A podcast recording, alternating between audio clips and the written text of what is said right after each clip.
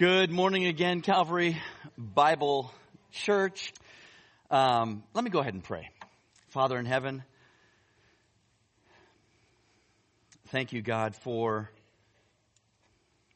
calling us all together here this morning to worship you, to offer you our praise and our thanksgiving, to exalt you, to glorify you, and of course, this means all for your Son, the Lord Jesus, as well. I, I do pray, as Tim prayed, that, that this act of worship has been pleasing to you and that you will be pleased with um, the preaching and teaching of your word. That, Lord, we will be quick to hear and listen and apply for your glory and honor. We pray this in your son's name. Amen. Before I get going, I want to just um, uh, address something that I had said last week in our message when we were talking about sordid gain and those people in the ministry that would seek to do things for sordid gain and especially financially. I gave you some examples of uh, men who have earned great amounts of money from the ministry. There was one in particular, though, that I, I want to mention again, and that is uh, Steven Furtick Jr. And while he has amassed uh, quite a bit of, of wealth, um, he is one that, that, in the context of me mentioning these names, I feel like I presumed upon his heart and I, I, I cannot do that. There are other people on that list that I mentioned that we could go back and, and see actual videos and hear things from them that would demonstrate just unequivocally that they were out for sordid gain, but I can't say the same necessarily about Mr. Furtick. So with that, I offer my apology because I need to be so very careful, and especially when I would say name names from this pulpit. And I do that for a reason. I do that because I think sometimes it is important for you to hear what is out there in the world and to know it very specifically and what it looks like. Um, and there might have been other other things we could have talked about about Steven Furtick and some of the things even that he has said. But again, the context that I presented him, and even somebody like Joel Osteen, and I mentioned Joel Osteen uh, in a more of a false teaching way. Um, uh, but but again, I have to be careful not to say that I know their hearts, and in this case, that they were out for sordid gain. I do think it's always a little strange when you have people in the ministry that that have earned great uh, millions of dollars from the ministry, but again, that will be between them and the Lord. We are in a section of text that deals with false teachers. And last week I offered to you some unbiblical teachings. And again, specifically from Joel Osteen and Joyce Meyers. This week I, I do offer you a couple of more. Starting with a woman named Sarah Young and her immensely popular book called Jesus Calling in which she claims that God speaks to her and she writes down his words. In an earlier version of her book, she wrote in the introduction, quote, I knew that God communicated with me through the Bible, but I yearned for more. Increasingly, I wanted to hear what God had to say to me personally on a given day, end quote. Now the problem with this statement is that it seems to say that the Bible is not sufficient. That the Bible itself is not sufficient for Sarah Young, that it is not sufficient for all matters pertaining to her life and godliness, but that God needed to give her more. While in the introduction she acknowledges, quote, I knew my writings were not inspired as only scripture is, end quote. And then a page later, quote, the Bible is the only infallible inerrant word of God, and I endeavor to keep my writings consistent with that unchanging standard, end quote. Yet she never tells the reader how her writings would be different from scripture. In fact, she even chooses to speak for Jesus using the first person. Words like I and me and my for Jesus instead of using the third person like he would say this or he has said this and then quoting scripture. She says, quote, I have written from the perspective of Jesus speaking to help readers feel more personally connected with him, end quote. The problem is, now she is going beyond scripture and putting words into Jesus' mouth, attributing her words to him. If indeed these are Jesus' words, well then how could they be any less authoritative than his words from the scripture? In short, she's bringing into question the whole doctrine of the Bible, its revelation, its sufficiency, and whether or not it is the completed Word of God. Bible teacher James Montgomery Boice wrote that the great issue of our day would not be the authority of the Bible, but its sufficiency. Would we trust it to be all that we need for life and godliness, or would Christians turn to other revelation and experiences? Would we feel like we needed something more? Jesus Calling represents just that trend. Young had the Bible, but found it insufficient. Now what's also interesting is that the book has gone through several revisions and made changes.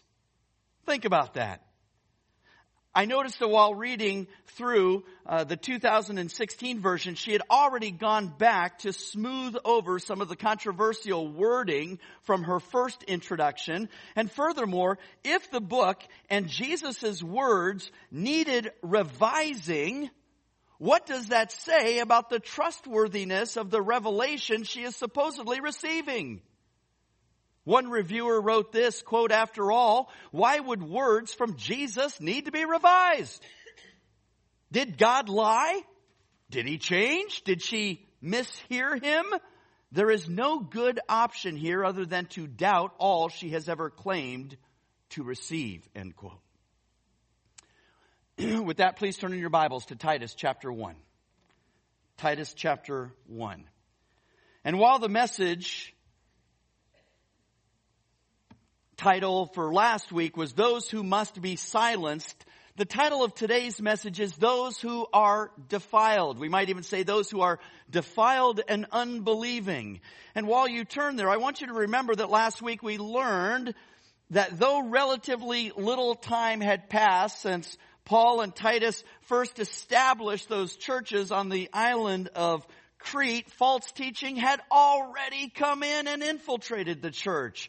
And that was partly the reason for Paul leaving Titus behind uh, while he went off to Macedonia, that Titus would then appoint elders in every city. This would help combat the false teaching that had come in uh, as elders would hold fast the faithful word, they would be able to exhort in sound doctrine and refute those who contradict and not be fond of sordid gain. Folks, why don't you please stand for the reading of God's word this morning? we begin in chapter 1 of Titus and we'll read again verses 10 to 16. Paul writes, For there are many rebellious men empty talkers and deceivers, especially those of the circumcision, who must be silenced because they are upsetting whole families, teaching things they should not teach for the sake of sordid gain. One of themselves, a prophet of their own, said, Cretans are always liars, evil beasts, lazy gluttons. This testimony is true. For this reason, reprove them severely so that they may be sound in the faith not paying attention to Jewish myths and commandments of men who turn away from the truth. To the pure, all things are pure. But to those who are defiled and unbelieving, nothing is pure. But both their mind and their conscience are defiled. They profess to know God, but by their deeds they deny Him, being detestable and disobedient and worthless for any good deed. This is the word of the Lord. You may be seated. Well, this morning, friends, we are going to look at just these last couple of verses here in this section, verses 15 and 16, where we will see a, a summary of what really amounts to kind of the overarching characteristics of a false teacher. And so along with them being rebellious empty talking, deceitful, liars, evil beasts, and lazy gluttons, this week you will see two more characteristics of those who must be severely rebuked and stopped. And the first is this, that they are defiled and unbelieving. False teachers are defiled and unbelieving. Back in verse 15, again we read, to the pure all things are pure, but to those who are defiled and unbelieving, nothing is pure. But both their mind and their conscience are defiled. Well, so Paul here now contrasts two more groups of people. You have the pure and the impure. The impure then made up of two more characteristics, the defiled and the unbelieving. Let's start over here with the pure. Who are the pure. Well, they're the opposite of the defiled and the unbelieving, right? Uh, pure, the word is katharos, which is pure, clean, clear, unsoiled, unalloyed. An alloy is two or more ingredients, usually metals that are mixed or blended together. In this case, pure signifies not two but one ingredient. And so coming off of verse 14 and the fact that these false teachers were promoting Jewish myths and commandments of men, along with verse 10 being those of the circumcision, the Jews, the idea here is that these false teachers who were Jews, who have made a profession of Christ, were alloying um, or or mixing their Jewish faith and law keeping with Christianity which Paul says you can't do. And he puts them then in a camp of being rebellious, empty talking deceivers to whom nothing is pure. In other words, they were teaching Jesus and Jewish myths and commandments of God and commandments of men, which are both totally incompatible with biblical Christianity. The two don't mix and, and even when you, you try to mix them, nothing comes out pure. I think I mentioned last week, like oil and water, right? And you can take the oil and you pour some into a thing of water and of course they stay separate. And even if you take that container and you start shaking up as hard as you can as long as you can, right? And you stop, well, what happens? Are they still, does it all mix up real nice? Well, no. Now you've just, you've got these little tiny beads of oil, right? And it's still not mixing with the water. Now also in opposition to the pure are the unbelieving. Believing in what? Believing in the Christian faith. Sound doctrine the faithful word. That is what we have as believers, of course. Believers in the gospel of Jesus Christ. They believe in the key tenets of the Christian faith. They believe in his death, burial, and resurrection for the forgiveness of sins and eternal life. And you say, but even as a Christian, gosh, I don't know if I would call myself pure, right? Go ahead and uh, keep your bookmark there and turn to Luke chapter 11, verse 37. Chapter 11 of Luke, beginning in verse 37.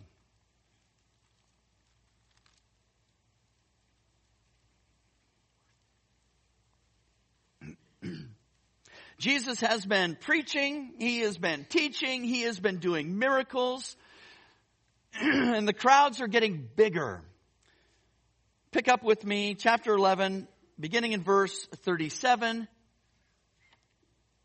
Luke writes this, Now, when he, Jesus, had spoken, a Pharisee asked him to have lunch with him. And he went in and reclined at the table.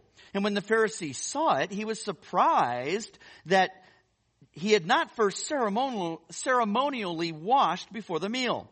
But the Lord said to him, Now you Pharisees, Clean the outside of the cup and of the platter, But inside of you, you are full of robbery and wickedness. You foolish ones, did not he who made the outside make the inside also? But give that which is within as charity, and then all things are clean for you. In other words, Jesus is calling the Pharisees out for making themselves look good on the outside. Oh, holy and righteous while on the inside their hearts are full of sin. They're being two-faced. They are being hypocrites. And then Jesus reminds them that it's God who has made not just the outside, the physical bodies, and the bodies that obey these man-made laws, but God also has made the non-material part of them as well, known as the heart. And if they would fill their hearts with that which is good, then good is what will come out. In other words, inner purity or cleanness produces outer purity and cleanness. And this starts with a true love for God and an acceptance of His Son as the Savior. And if they, if they have this, then all things done for the glory of God that come out of them will be considered clean. That is good and right in God's eyes. So one example of this would be in regard to old uh, dietary law restrictions, as Paul writes this in 1 Timothy 4 verses 3 to 5, where he talks about men who advocate abstaining from foods which God has created to be gratefully shared in by those who believe and know the truth. For everything created by God is good and nothing is to be rejected if it is received with gratitude, for it is sanctified by means of the word of God in prayer. So then back to our phrase, to the pure, all things are pure simply means that those who have now been justified by faith and not the law, they are the pure, and that which they now do to the glory of God are the things that are pure. Now, as we said at the beginning, Paul is contrasting the pure with the defiled and unbelieving. So let's talk about this, this word defiled. It literally means to stain, as in applying color to, uh, to a, a textile like cloth or, or, or pottery or glass. But it also means to tinge or pollute. Hence the understanding here. Some of these false teachers are defiled. They are polluted in the sense of what Paul has already described. Again, as rebellious, empty talking, deceivers, teaching things that they should not teach for the sake of sordid gain. And these are those that are not sound in the faith. In fact, Paul says to them that nothing for them or to them is pure. Nothing that comes out of them is pure. And we see another example of people being defiled in Hebrews 12 and verse 15. Go ahead and turn to Hebrews 12 for a moment. In Hebrews 12, beginning in verse 15, here the author of Hebrews has has just addressed God's disciplining of those he loves for the purpose of their sanctification. When he says, and the author says in verse 15,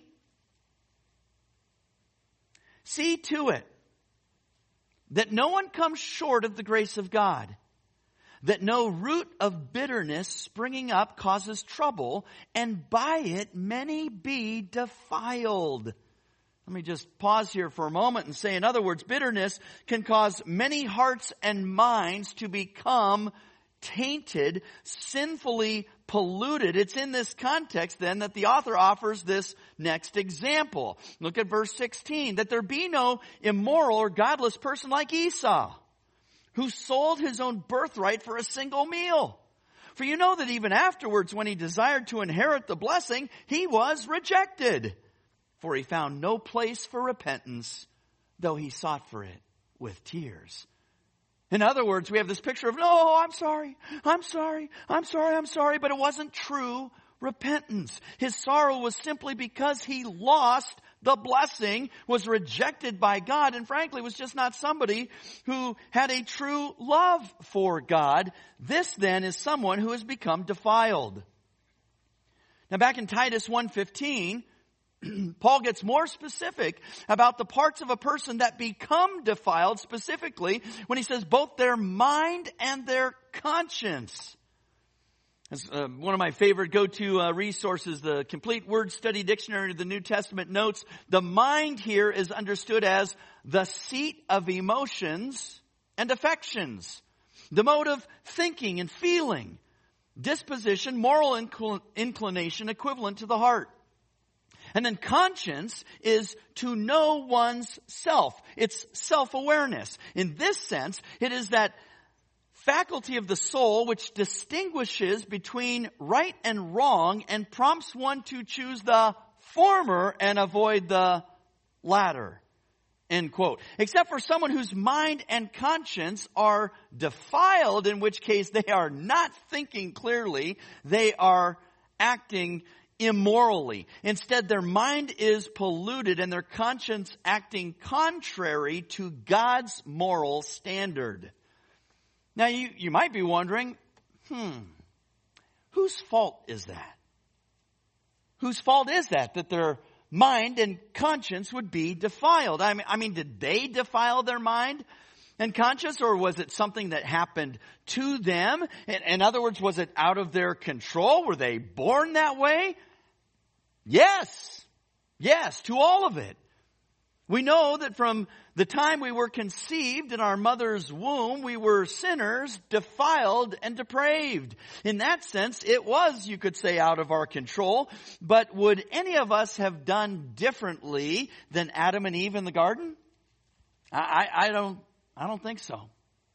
And then once we were born, of course, we willfully sinned. Our mind and conscience being defiled, we choose to sin, and that sin just perpetuates even more defilement. Turn in your Bibles to Genesis chapter 6. Genesis 6 and verse 5. this is prior to the flood. When the scripture says this, Genesis 6, 5, then the Lord saw that the wickedness of man was great on the earth, and that every intent of the thoughts of his heart was only evil continually. Then what did the Lord decide to do? Well, we know the answer. He destroyed every living thing in a worldwide flood, save for Noah, his wife, right? Their two sons and their wives, six of them. Well, now let's jump ahead to Genesis chapter 8. It might just be a page turn or two for you. Genesis chapter 8, the flood is over. They have come out of the ark. They've built an offer. Uh, they built an, um, excuse me, an altar and have been offering sacrifices to the Lord. And we read this in Genesis chapter 8, verse 21. The Lord smelled the soothing aroma. And the Lord said to himself, I will never again curse the ground on account of men for the intent of man's heart is evil from his youth. Did you get that? How much has changed? Nothing. Nothing has changed. This is corroborated in Jeremiah chapter 17 and verse 9 when the prophet writes, the heart is more deceitful than all else and is desperately sick. Who can understand it?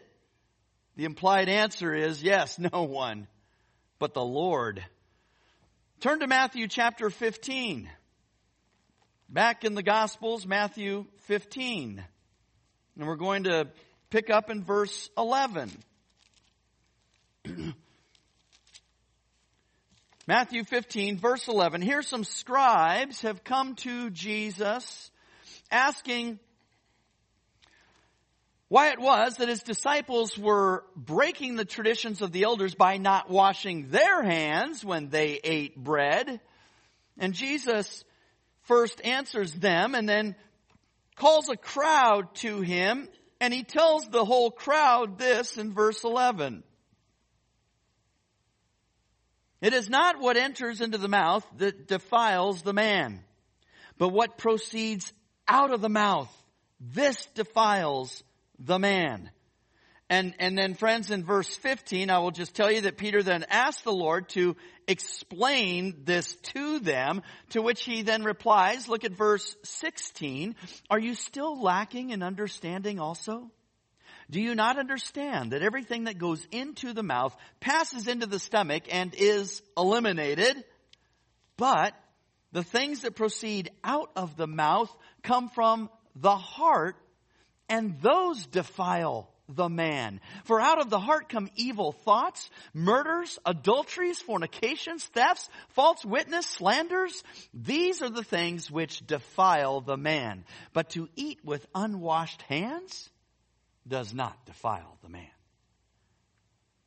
A person is defiled because of sin in their heart and mind, not because they didn't obey some man-made tradition.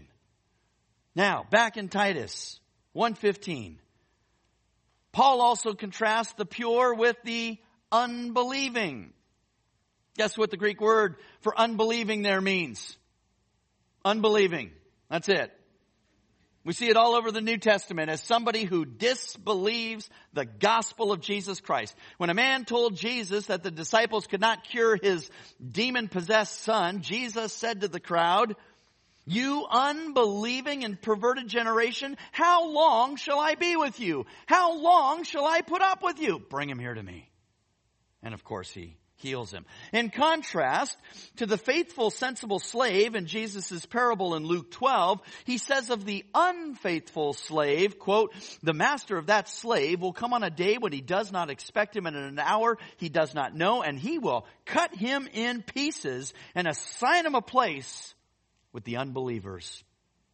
Jesus said to a doubting Thomas in John 20 verse 27, reach here with your finger and see my hands. Reach here your hand and put it into my side and do not be unbelieving, but believing.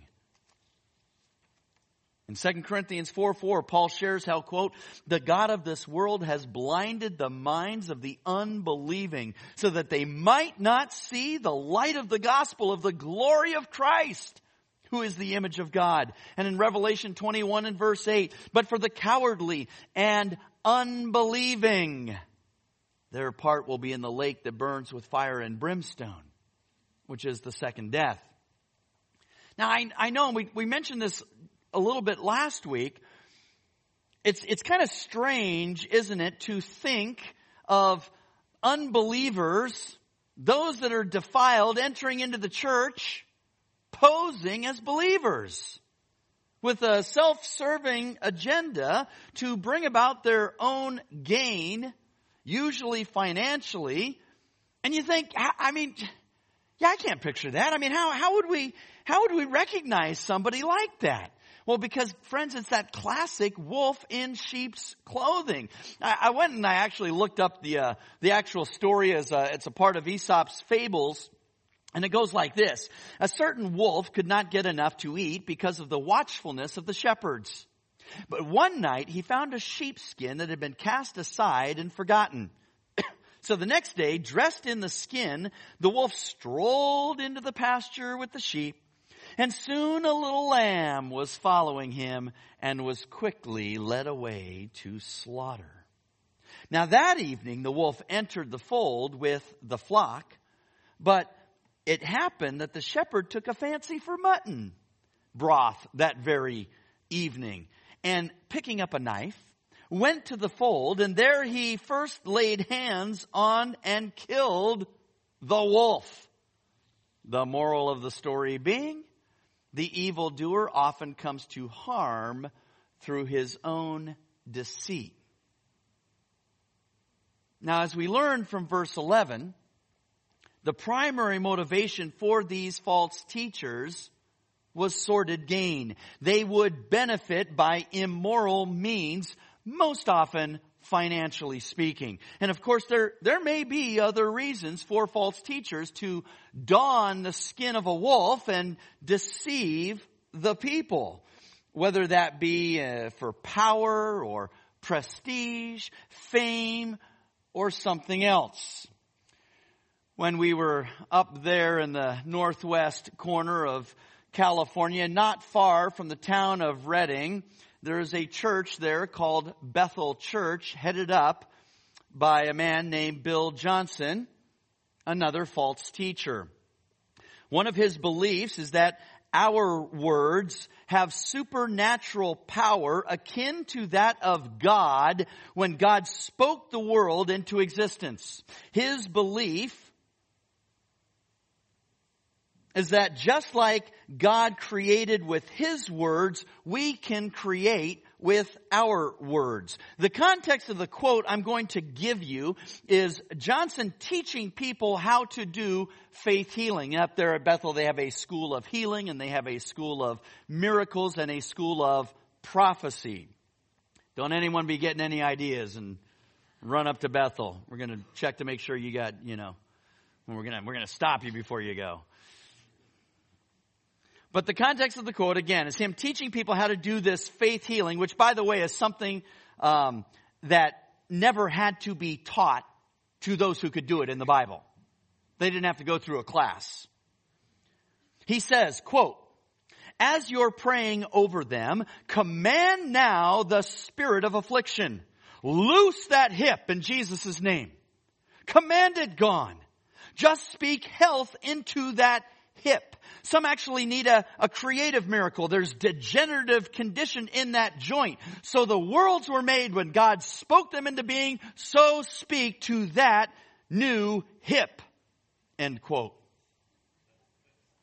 Friends, we do not have this power to speak things into existence or to command the natural world in any way. And, and, and this not only elevates man beyond what the scriptures teach for man, but accordingly it leads to a lower view of God. Another false teaching from Johnson is called Montanism. It's the belief and teaching that prophecy and direct revelation outside of scripture still continue today. That the Holy Spirit has a, a special revelation for this present age and he says this, quote, it's difficult to expect the same fruit of the early church when we value a book they didn't have more than the Holy Spirit they did have. It's not Father, Son, and Holy Bible. End quote. A few things here. To claim that the early church did not have scripture is flat out wrong. But what's worse is this diminishing the authority of scripture while elevating the role of the Holy Spirit in a way inconsistent with scripture. And yet this, this insufficiency and diminished authority of the Bible is exactly what Montanism leads to. Johnson even goes so far as to teach that all Christians have the ability to prophesy, saying, quote, all of the people of God are carrying prophetic anointment, end quote. Really? Because the apostle Paul even rhetorically asks in 1 Corinthians 12, 29, all are not prophets, are they? The implied answer is, no, they are not. This brings us to the second characteristic of a false teacher in our text today, the fact that they deny God. They deny God. Speaking of the defiled and the unbelieving, we read in verse 16, they profess to know God, but by their deeds they deny Him, being detestable and disobedient and worthless for any good deed. Now here, profess is to confess publicly or acknowledge openly. And I, am going to say, I'm going to say a statement here, and I, I want you just to, to think what's wrong with this statement. Here's the statement. Everyone who says they are a Christian is a Christian. Because it's not necessarily true, right? That's what's wrong with that statement. Um, uh, I mentioned uh, up in the northwest corner there in in uh, in in Weaverville, the church that I was at was on uh, Highway 299, a main thoroughfare between uh, Redding and the coast, and it's actually called Main Street as it goes through uh, the town. And so we would get all kinds of folks uh, that would show up to the church looking for help. Uh, they wanted money and they wanted food and and they wanted uh, vouchers for a night in a motel. And when they would do this and show up and ask for these things, I would always uh, interview them to really try and ascertain whether or not the the need was a legitimate one. And and most of them thought that their chances would be better that I would give them these things if they said they were a what? A Christian. Oh, by the way, I'm a Christian. I'm a Christian, right? And, uh, and, uh, you know, most of the time I would say it was pretty obvious that they were not. They were not. I mean, I can stand here and say, I am a professional pickleball player. I play the circuit.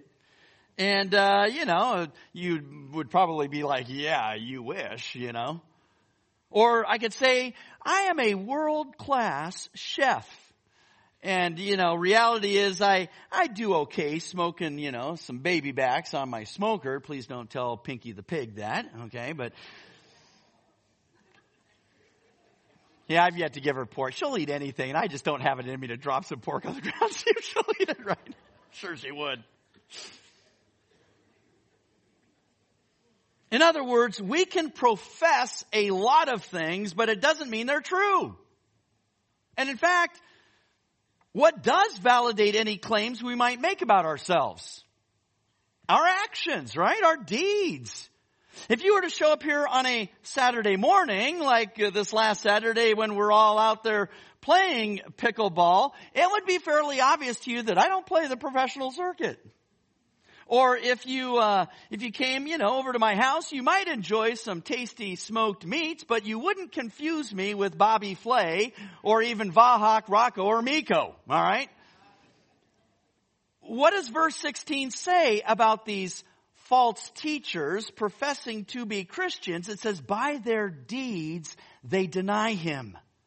Deny being to reject, retract, renounce, or disown depending on the context. By their deeds, they are showing that they don't really know God and they don't really love Him. So we would ask then, well, what kind of deeds are we talking about? What might they be? And Paul gives us a little help here by using three adjectives to describe these posers. First, they are detestable. It literally means they are an abomination as unto the Lord. I almost wish the uh, the NASB translated it that way, abomination, because in my mind, that just abomination just comes out sounding stronger than even detestable. For instance, Revelation 21 and verse 8, which we read earlier, it does this. But for the cowardly and unbelieving and abominable, it's the same word there. And murderers and immoral persons and sorcerers and idolaters and all liars. Their part will be in the lake that burns with fire and brimstone, which is the second death. Secondly, they are disobedient, meaning disobedient to the Lord, to His Word. It literally reads, they are unwilling to be persuaded. They are unwilling to be persuaded to truly know God, to truly love God, and therefore obey His commands. We read in Titus 3 3, or we will some, some point, for we also once were foolish ourselves, disobedient, deceived, enslaved to various lusts and pleasures, spending our life in malice and envy, hateful, hating one another. In Ephesians chapter 2 and verse 2, it tells us that this life of disobedience is a path where one walks, quote, according to the course of this world, according to the prince of the power of the air, of the spirit that is now working in the sons of disobedience. And then the consequences in Ephesians 5, 6, that the wrath of God comes upon the sons of disobedience. And then thirdly, these are those who are worthless, unapproved, unworthy, rejected, cast away. As in 2 Timothy 3 verses 7 to 8, which speaks of men who oppose the truth men of depraved mind rejected in regard to the faith. These false teachers in Crete were worthless for any good deed because frankly, they brought no benefit to God's people. Just the opposite. They brought harm. As God declared through the prophet Jeremiah, this is from Jeremiah 23, 32 when he said, Behold, I am against those who have prophesied false dreams, declares the Lord, and related them and led my people astray by their falsehoods and reckless boasting, yet I did not send them or command them, nor do they furnish this people the slightest benefit. That's a good description of them being worthless. Declares the Lord. Sorry, I forgot to put that in there. And what we see here Folks, from verse 16 is a whole lot of blah, blah, blah, blah, blah, lip service going on, right? But nothing in these men's deeds that would back up this claim of theirs to knowing God. First John 2 and verse 4. The one who says, I have come to know him and does not keep his commandments is a liar. And the truth is not in him. In fact, just the opposite is true. They are detestable and disobedient and worthless for any good deed. Now, here's what's interesting about all of this, because when we go back to verse 13, Paul says that these men should be reproved severely. And it is with the hope that they may be sound in the faith. And yet it would seem that Paul has made a bit of a turn here when we get to verses 15 to 16 because frankly it's hard to imagine the, the descriptors here of being a true believer in sin, especially when they would be identified as unbelieving. Certainly we would hope that they might get the gospel, get the gospel from Titus in that rebuke to truly put their faith and their hope and trust in the Lord Jesus Christ, the one who went to the cross on their behalf, on our behalf, for wicked sinners such as us, and that through his death, his burial, and resurrection, we not only have forgiveness of sins, but we have the blessing of eternal life. And that is what we would hope that would have been shared with those that were defiled and unbelieving.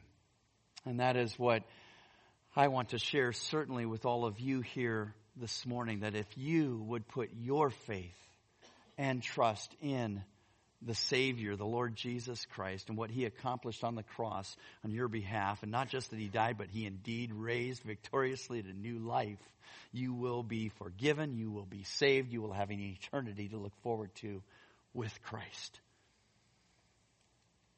Now, what do we do with uh, all of this this morning as we kind of start to wrap things up here? I I appreciate greatly an article uh, by blogger Tim Challies uh, called Seven False Teachers in the Church Today. He writes this. The history of Christ's church is inseparable from the history of Satan's attempts to destroy her. While difficult challenges have arisen from outside the church, the most dangerous have always been from within. For from within arise the false teachers, the peddlers of error who masquerade as teachers of truth. False teachers take on many forms, custom crafted to times, cultures, and contexts.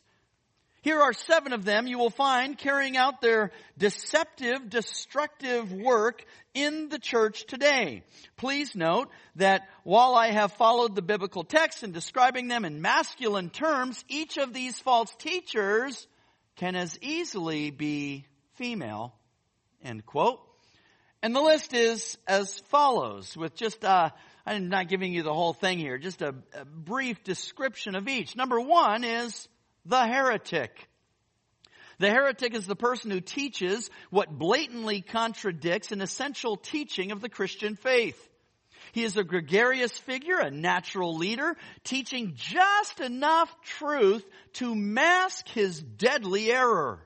Yet in denying the faith and celebrating what is false, he leads his followers from the safety of orthodoxy to the peril of heresy. A couple of passages here would be 2 Peter 2 1 and Jude 1 and verse 3. Secondly, we have the charlatan. The charlatan is the person who uses Christianity as a means of personal enrichment, personal gain. And we might look at 1 Timothy 6, 3 to 5 and Acts 8, 8 to 9. Thirdly, we have the prophet. The prophet claims to be gifted by God to speak fresh revelation outside of scripture. New authoritative words of prediction, teaching, rebuke, or encouragement. In reality, though, he is commissioned and empowered by Satan for the purpose of misleading and disrupting Christ's church. And for that, we could turn to 1 John 4 1 or Revelation 22 verses 18 and 19. Fourthly, we have the abuser. The abuser uses his position in leadership to take advantage of other people.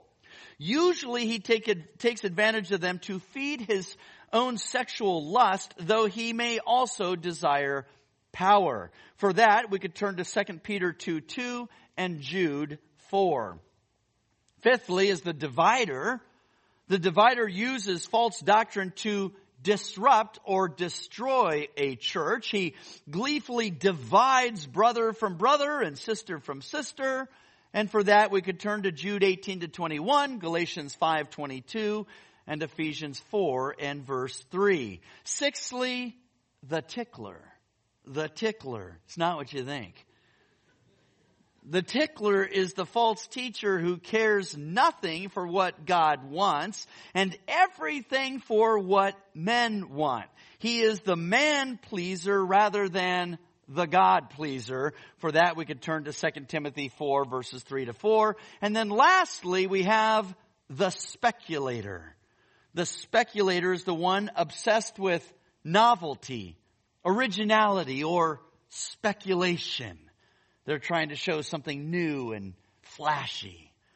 We might turn to Hebrews 13, 9, 1 Timothy 1, 3, or 1 Timothy 6, verses 20 to 21.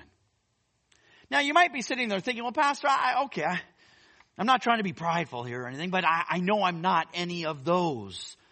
I'm not those kinds of people. And, and, and again, it might be hard for us to imagine one of these kinds of people being in our church or infiltrating the church. Someone from the outside coming in as one of these, but we, we have to just be reminded, friends, always, always, we need to keep our guard up.